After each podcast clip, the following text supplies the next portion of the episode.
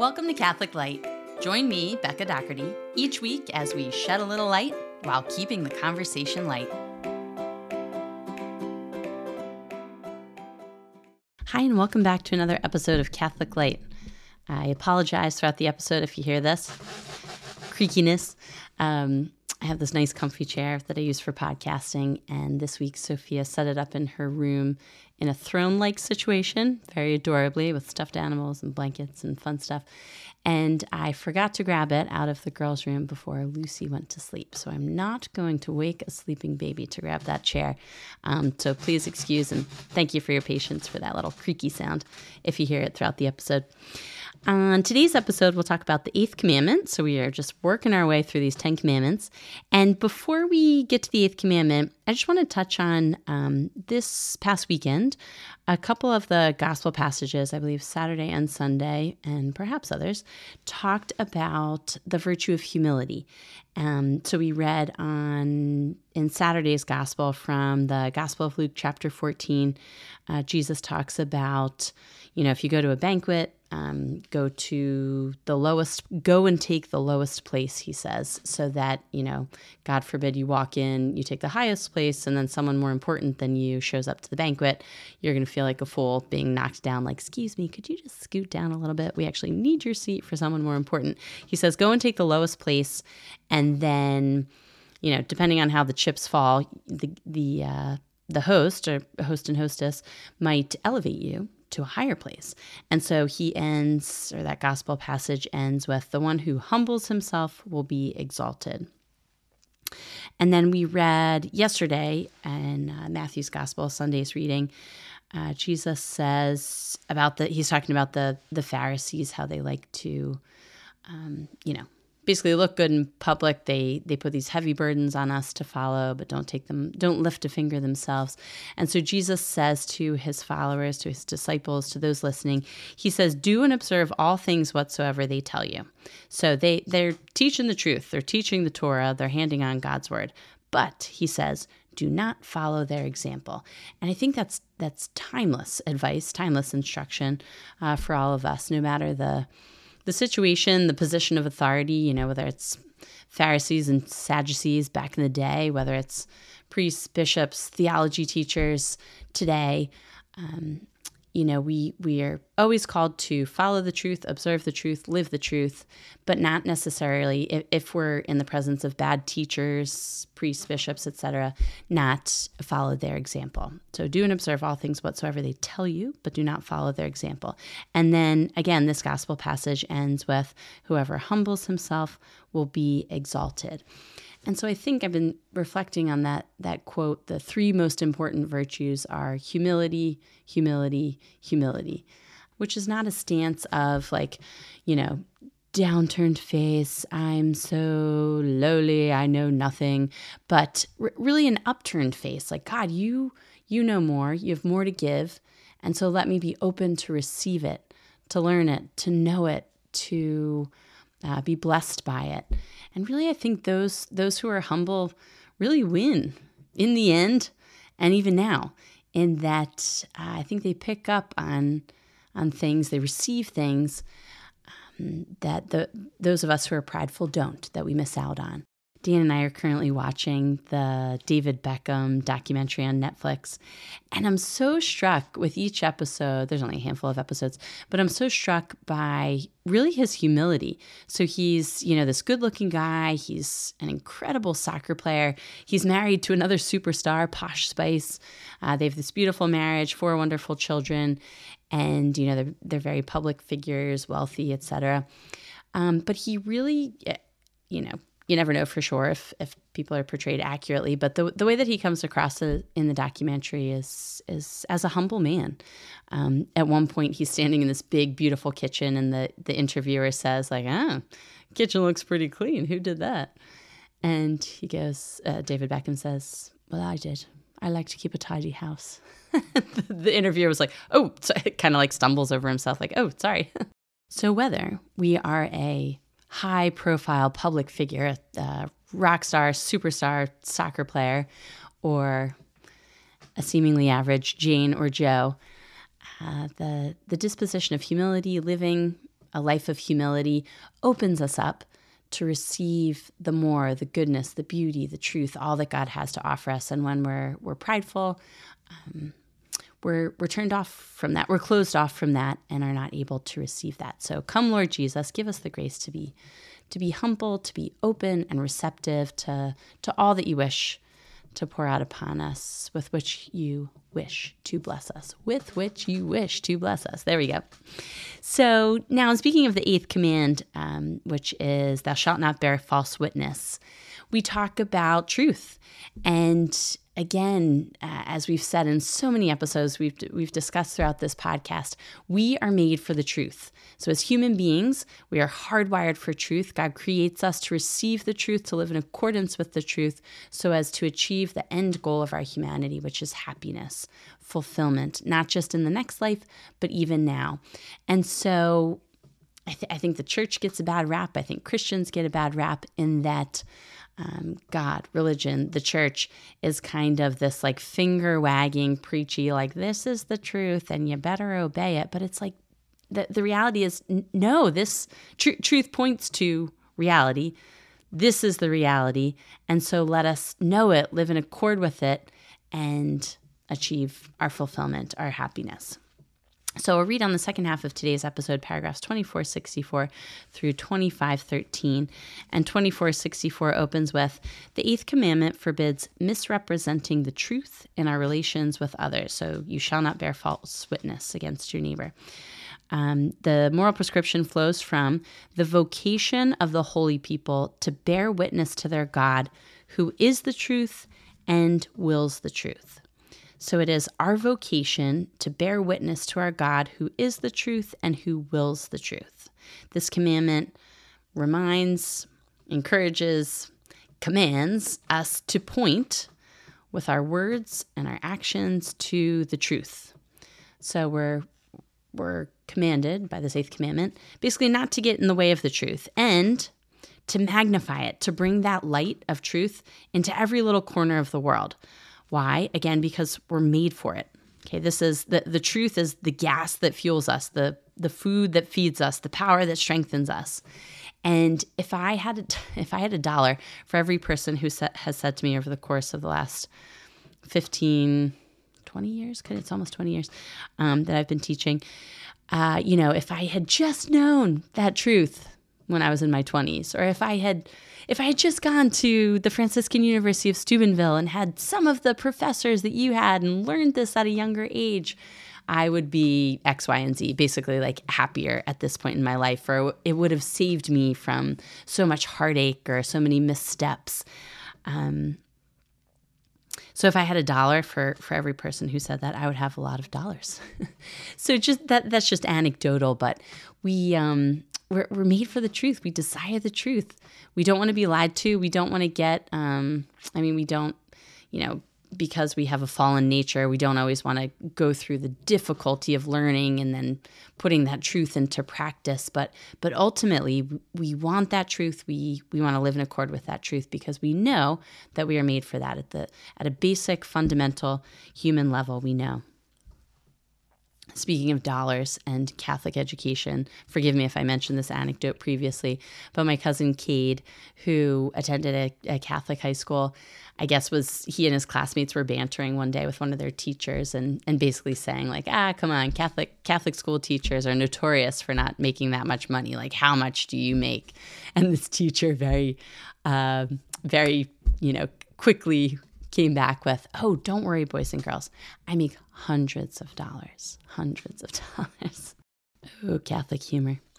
All right. So I'd like to come to, once again, to the church's defense uh, in that so many people say, you know, the, the church needs to update its truth or get with the times or, you know, maybe, you know, th- this is the year that that the church will change this teaching etc.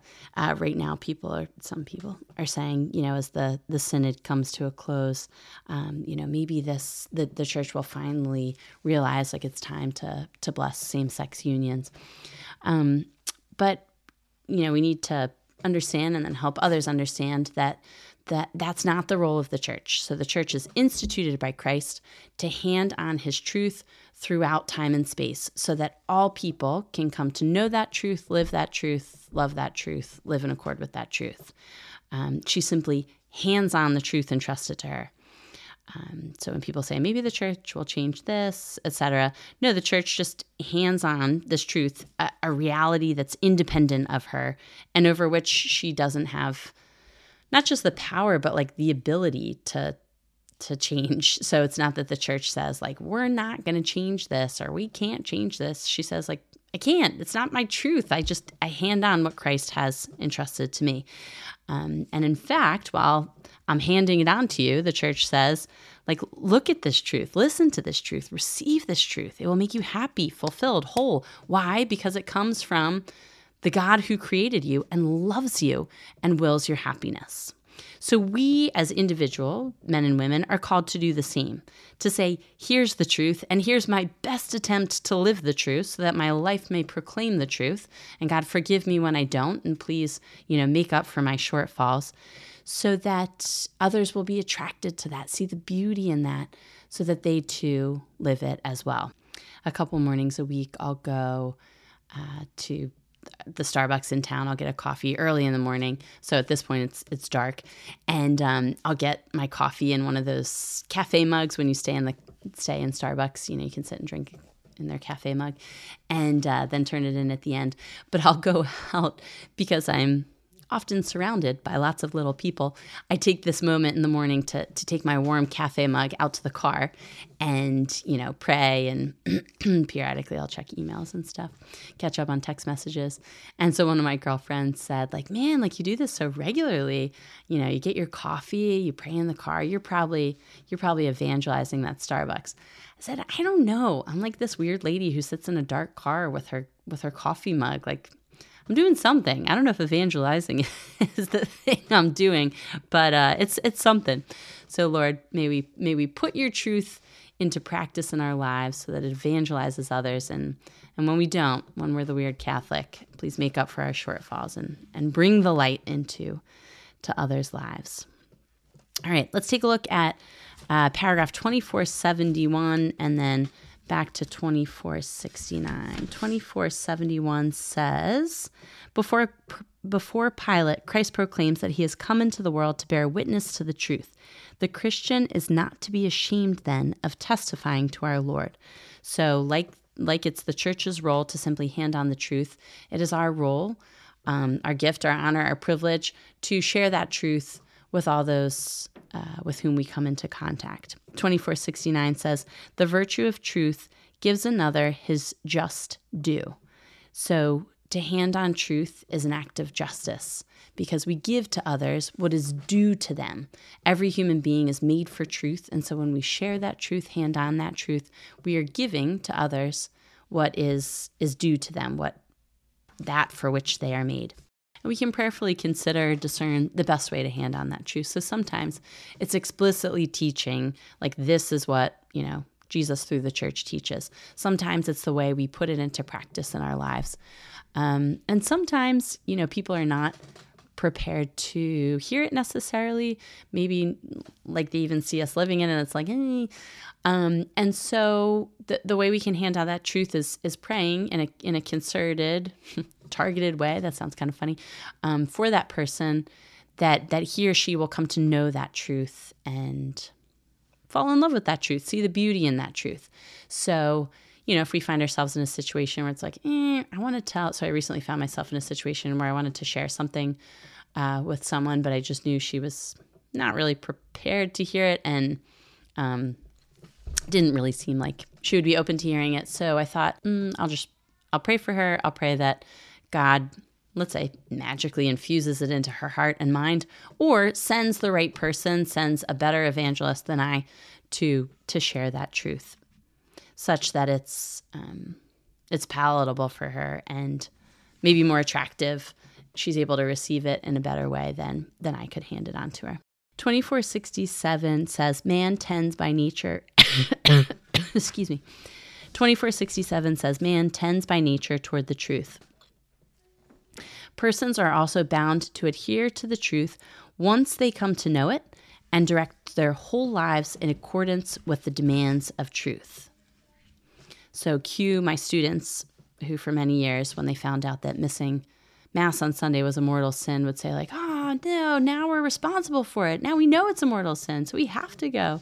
Our tendency might be like, eh, maybe it's better if I don't know, and then I can just like kind of skip through the daisies, blissfully, ignorantly, unaware.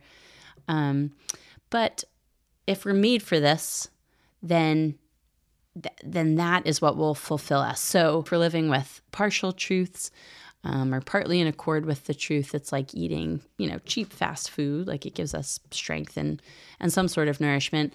But then when the whole truth comes to us and we start to live in accordance with that, it's like like feasting on, you know, really good food, uh, having a, a, deliciously prepared steak rather than uh, a Big Mac, which is good, but just not as good as a, a wonderful steak. It's like living, um, I don't know, in like a dusty old cave versus entering this luxurious mansion where we could be living our day to day. And so when my students would say like, "Ah, why did you teach us that? Now we're responsible for that." You know, at first I would joke with them like, "Oh, like, you know, now you're responsible. See you at mass." But then I would try to help them understand like, no, this is good. God doesn't just randomly command you to go to mass because he feels like it or he's on a power trip. He commands you to come to him at least once a week, at a bare minimum, once a week for an hour, um, to come into communion with him because he is the source of life and love and truth and beauty and goodness and peace. And who doesn't want to tap into that? Who doesn't want to be connected to that and receive that truth and beauty and goodness and peace and joy um, in the midst of, you know, busy, stressful weeks? So it's really a gift and a blessing uh, to receive the truth and uh, for each of us to be able to participate in in handing on that truth. 2475 through 2487 go on then to detail the offenses against truth. So, false witness and perjury, uh, rash judgment, detraction, which is disclose, disclosing another's faults and failings to persons who did not know them, or calumny. Um, this is harming the reputation of others, giving occasion for false judgments concerning them uh, boasting, and then lying. And so the Catechism spends a, a handful of paragraphs talking about lying. 2486 says lying is destructive of society. It undermines trust among men and tears apart the fabric of social relationships. So we might pause for a moment and think of of people in our lives who are truthful and how easy it is to trust them because we know that they're going to tell us the truth in in small matters and in big matters. And then we might think of people in our lives who maybe they don't outright lie, but you know, kind of kind of massage the truth to fit the narrative, um, leave out certain details to fit the narrative, and um, you know, when when we pick up on that, we start to distrust those people or or have a little less confidence in those relationships. And so God invites, encourages, commands us not to bear false witness against our neighbor, to obey the eighth commandment, um, because it's good for us individually and then it's good for society. The Catechism then makes a, a, a nice distinction in that we don't have to, in, in, telling the truth, we don't, we live in an age where, um, you know, in an age of reality TV where we see all that's going on in so many people's lives whom we don't even know.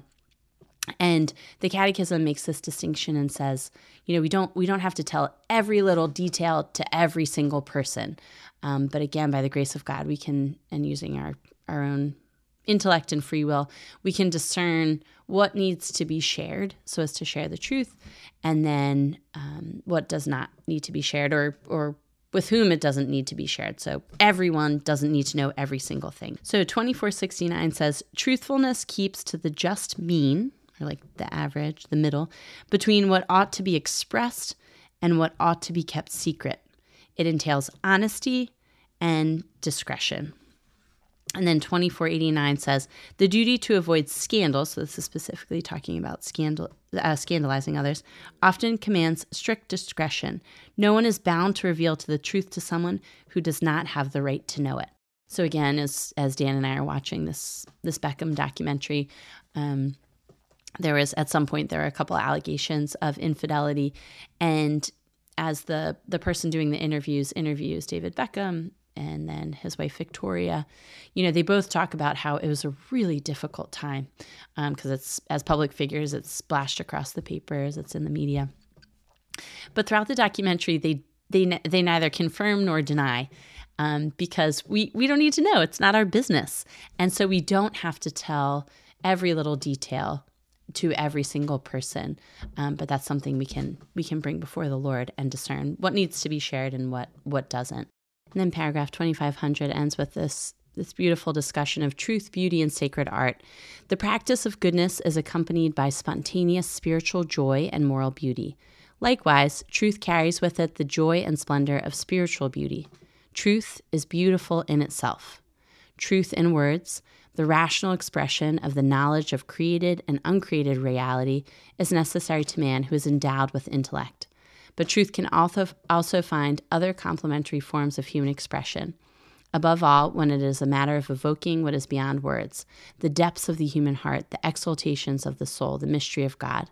Even before revealing himself to man in words of truth, God reveals himself to him through the universal language of creation, the work of his word, of his wisdom, the order and harmony of the cosmos, which both the child and the scientist discover. From the greatness and beauty of created things comes a corresponding perception of their creator, for the author of beauty created them. So, truth is beautiful in itself. God created us to be rational beings. And so, when we perceive reality with our rational intellect, it is a joy. It's beautiful to behold. And then to live in accord with that truth, in accordance with that truth, brings greater uh, delight, greater joy. So come, Lord Jesus, give us the grace to come to know you, you who are the way, the truth, and the life, and help us to live the truth you have entrusted to us well, so that it may invite others to do the same. In Jesus' name we pray, amen. All right, we'll take a brief break and return on the second half of the episode to read about the eighth commandment. Thanks for sticking around.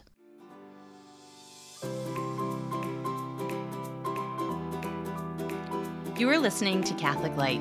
Thank you for joining me each week as we read through the Catechism of the Catholic Church and discuss some of its beautiful teachings.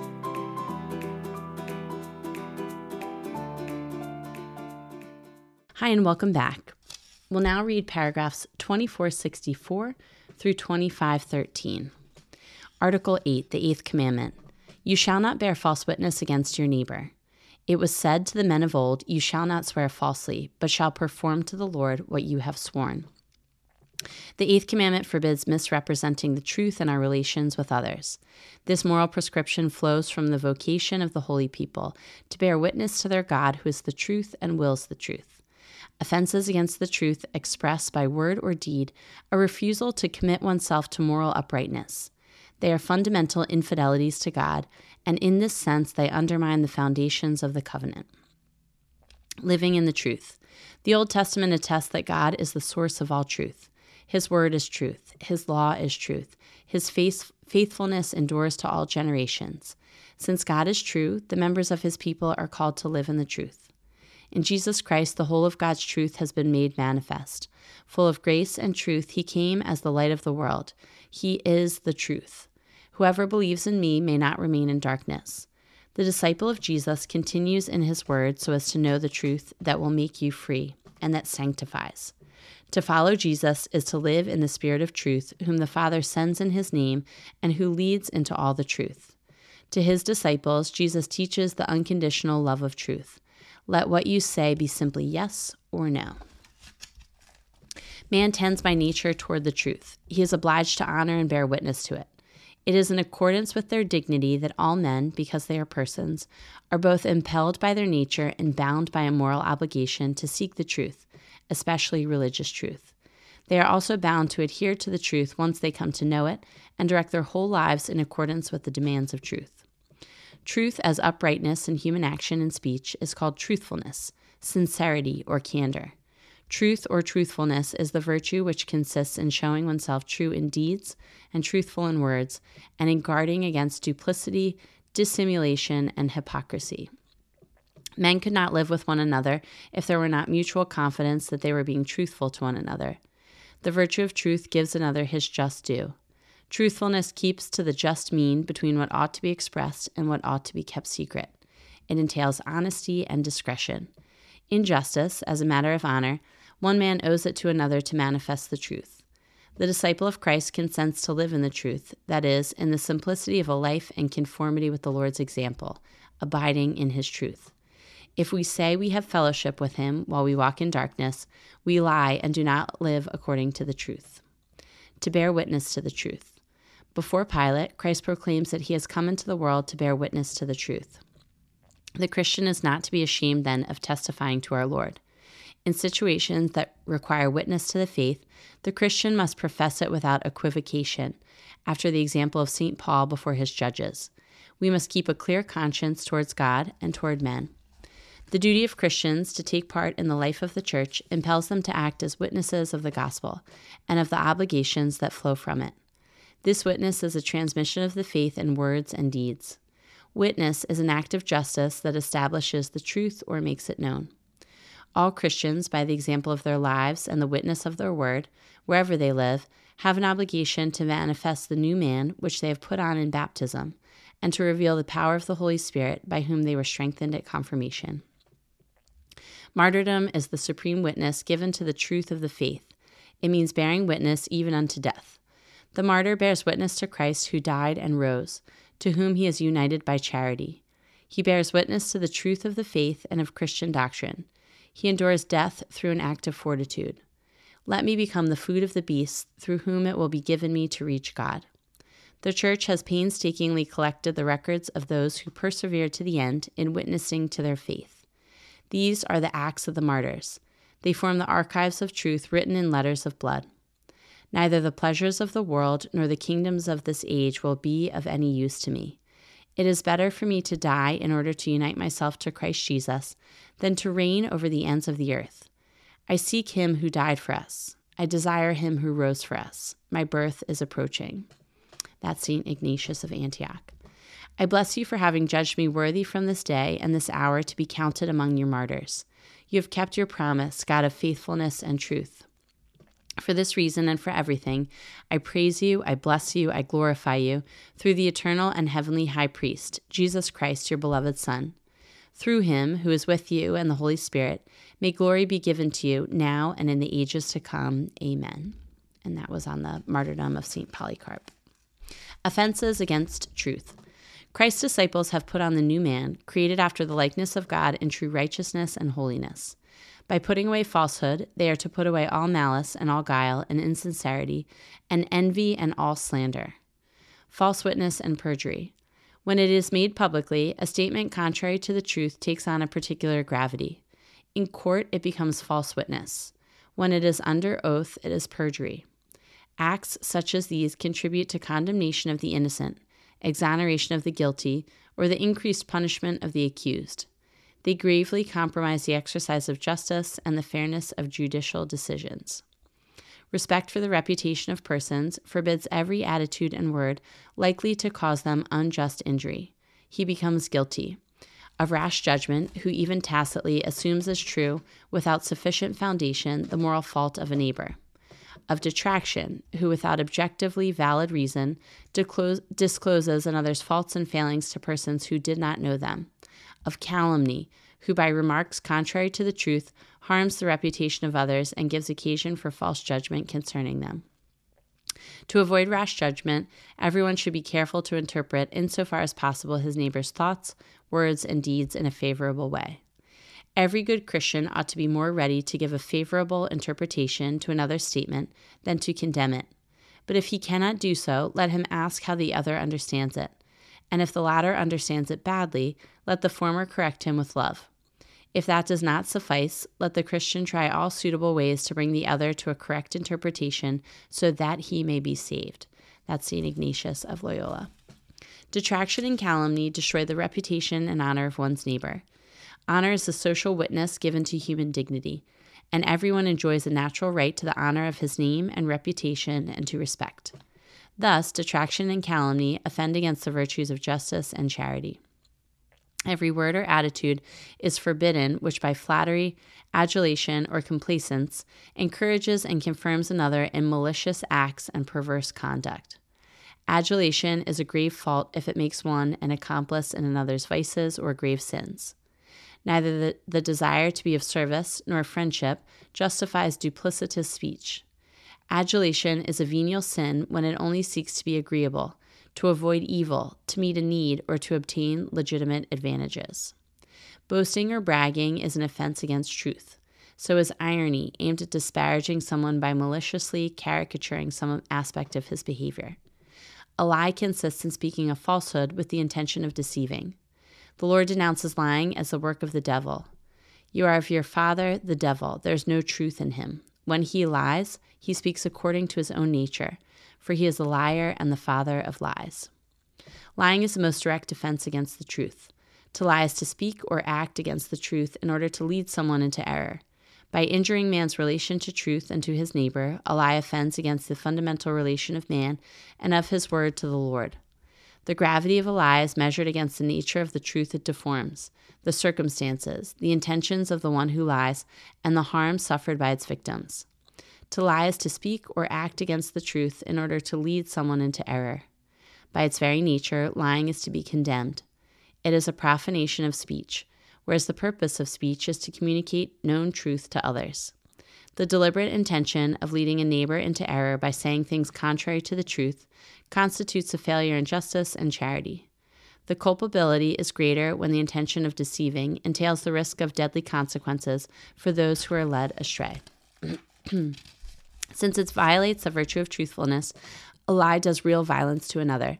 It affects his ability to know, which is a condition of every judgment and decision. It contains the seed of discord and all consequent evils. Lying is destructive of society. It undermines trust among men and tears apart the fabric of social relationships. Every offense committed against justice and truth entails the duty of reparation, even if its author has been forgiven. When it is impossible publicly to make reparation for a wrong, it must be made secretly. If someone who has suffered harm cannot be directly compensated, he must be given moral satisfaction in the name of charity. This duty of reparation also concerns offenses against another's reputation. This reparation, moral and sometimes material, must be evaluated in terms of the extent of the damage inflicted. It obliges in conscience. Respect for the truth. The right to the communication of the truth is not unconditional. Everyone must conform his life to the gospel precept of fraternal love. This requires us in concrete situations to judge whether or not it is appropriate to reveal the truth to someone who asks for it. Charity and respect for the truth should dictate the response to every request for information or communication. The good and safety of others, respect for privacy, and the common good are sufficient reasons for being silent about what ought not be known or for making use of a discreet language. The duty to avoid scandal often commands strict discretion. No one is bound to reveal the truth to someone who does not have the right to know it. The secret of the sacrament of reconciliation is sacred and cannot be violated under any, any pretext. The sacramental seal is inviolable. Therefore, it is a crime for a confessor in any way to betray a penitent by word or in any other manner or for any reason. Professional secrets, for example, those of political office holders, soldiers, physicians, and lawyers, or confidential information given under the seal of secrecy, must be kept save in exceptional cases where keeping the secret is bound to cause very grave harm to the one who confided it, to the one who received it, or to a third party, and where the very grave harm can be avoided only by divulging the truth. Even if not confided under the seal of secrecy, private information prejudicial to another is not to be divulged without a grave and proportionate reason. Everyone should observe an appropriate reserve concerning persons' private lives. Those in charge of communications should maintain a fair balance between the requirements of the common good and respect for individual rights. Interference by the media in the private lives of persons engaged in political or public activity is to be condemned to the extent that it infringes upon their privacy and freedom. The use of the social communications media. Within modern society, the communications media play a major role in information, cultural promotion, and formation. This role is increasing as a result of technological progress, the extent and diversity of the news transmitted, and the influence exercised on public opinion. The information provided by the media is at the service of the common good. Society has a right to information based on truth, freedom, justice, and solidarity. The proper exercise of this right demands that the content of the communication be true and, within the limits set by justice and charity, complete. Further, it should be communicated honestly and properly. This means that in the gathering and in the publication of news, the moral law and the legitimate rights and dignity of man should be upheld. It is necessary that all members of society meet the demands of justice and charity in this domain. They should help, through the means of social communication, in the formation and diffusion of sound public opinion. Solidarity is a consequence of genuine and right communication and the free circulation of ideas that further knowledge and respect for others. The means of social communication, especially the mass media, can give rise to a certain passivity among users, making them less than vigilant consumers of what is said or shown. Users should practice moderation and discipline in their approach to the mass media. They will want to form enlightened and correct consciences the more easily to resist unwholesome influences. By the very nature of their profession, journalists have an obligation to serve the truth and not offend against ch- charity in disseminating information. They should strive to respect with equal care the nature of the facts and the limits of critical judgment concerning individuals. They should not stoop to defamation. Civil authorities have particular responsibilities in this field because of the common good. It is for the civil authority to defend and safeguard a true and just freedom of information. By promulgating laws and overseeing their application, public authorities should ensure that public morality and social progress are not gravely endangered through misuse of the media.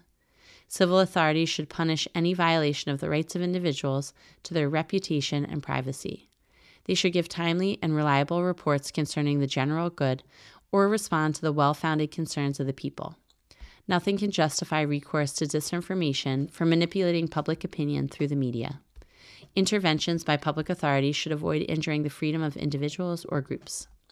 Moral judgment must condemn the plague of totalitarian states which systematically falsify the truth, exercise political control of opinion through the media, manipulate defendants and witnesses at public trials, and imagine that they secure their tyranny by strangling and repressing everything they consider thought crimes.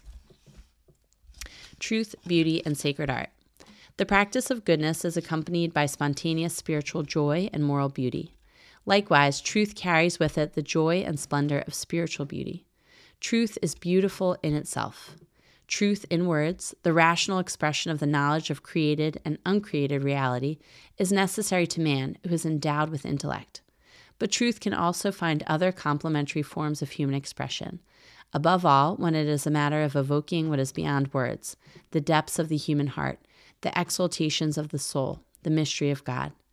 Even before revealing himself to man in words of truth, God reveals himself to him through the universal language of creation, the work of his word, of his wisdom, the order and harmony of the cosmos, which both the child and the scientist discover.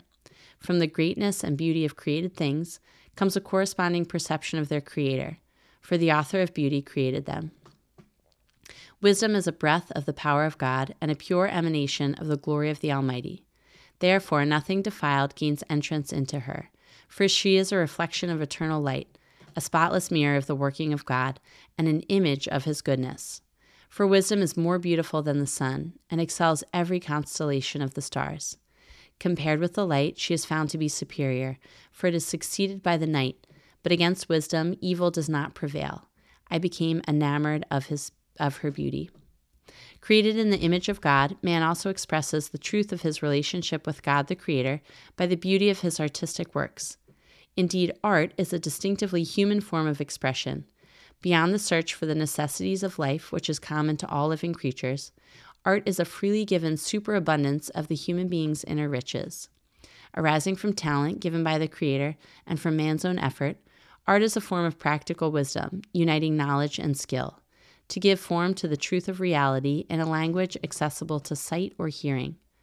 To the extent that it is inspired by truth and love of beings, art bears a certain likeness to God's activity in what he has created. Like any other human activity, art is not an absolute end in itself, but is ordered to and ennobled by the ultimate end of man. Sacred art is true and beautiful when its form corresponds to its particular vocation. Evoking and glorifying in faith and adoration the transcendent mystery of God, the surpassing invisible beauty of truth and love visible in Christ, who reflects the glory of God and bears the very stamp of his nature, in whom the whole fullness of deity dwells bodily. This spiritual beauty of God is reflected in the most holy Virgin Mother of God, the angels and saints. Genuine sacred art draws man to adoration, to prayer, and to the love of God, Creator and Savior, the Holy One and Sanctifier. For this reason, bishops, personally or through delegates, should see to the promotion of sacred art, old and new, in all its forms, with the same religious care, remove from the liturgy and from places of worship everything which is not in conformity with the truth of faith and the authentic beauty of sacred art. In brief, you shall not bear false witness against your neighbor. Christ's disciples have put on the new man, created after the likeness of God in true righteousness and holiness. Truth or truthfulness is the virtue which consists in showing oneself true in deeds and truthful in words, and guarding against duplicity, dissimulation, and hypocrisy. The Christian is not to be ashamed of testifying to our Lord in deed and word. Martyrdom is the supreme witness given to the truth of the faith. Respect for the reputation and honor of persons forbids all detraction and calumny in word or attitude. Lying consists in saying what is false with the intention of deceiving one's neighbor. An offense committed against the truth requires reparation. The Golden Rule helps one discern, in concrete situations, whether or not it would be appropriate to reveal the truth to someone who asks for it. The sacramental seal is inviolable. Professional secrets must be kept. Confidences prejudicial to another are not to be divulged. Society has a right to information based on truth, freedom, and justice. One should practice moderation and discipline in the use of the social communications media. The fine arts, but above all sacred art, of their nature are directed toward expressing in some way the infinite beauty of God in works made by human hands. Their dedication to the increase of God's praise and of His glory is more complete the more exclusively they are devoted to turning men's minds devoutly toward God. This brings us to the end of our reading selection, the end of our episode. Thanks for joining me for another week. Between this week and next week's episode, please pray for me. I'll be praying for you, and in the meantime, God bless you. Thanks for joining me this week on Catholic Light. Be sure to like, subscribe, and share this podcast with your family and your friends, and connect with me through Facebook and Instagram. I'll see you next week, and in the meantime, God bless you.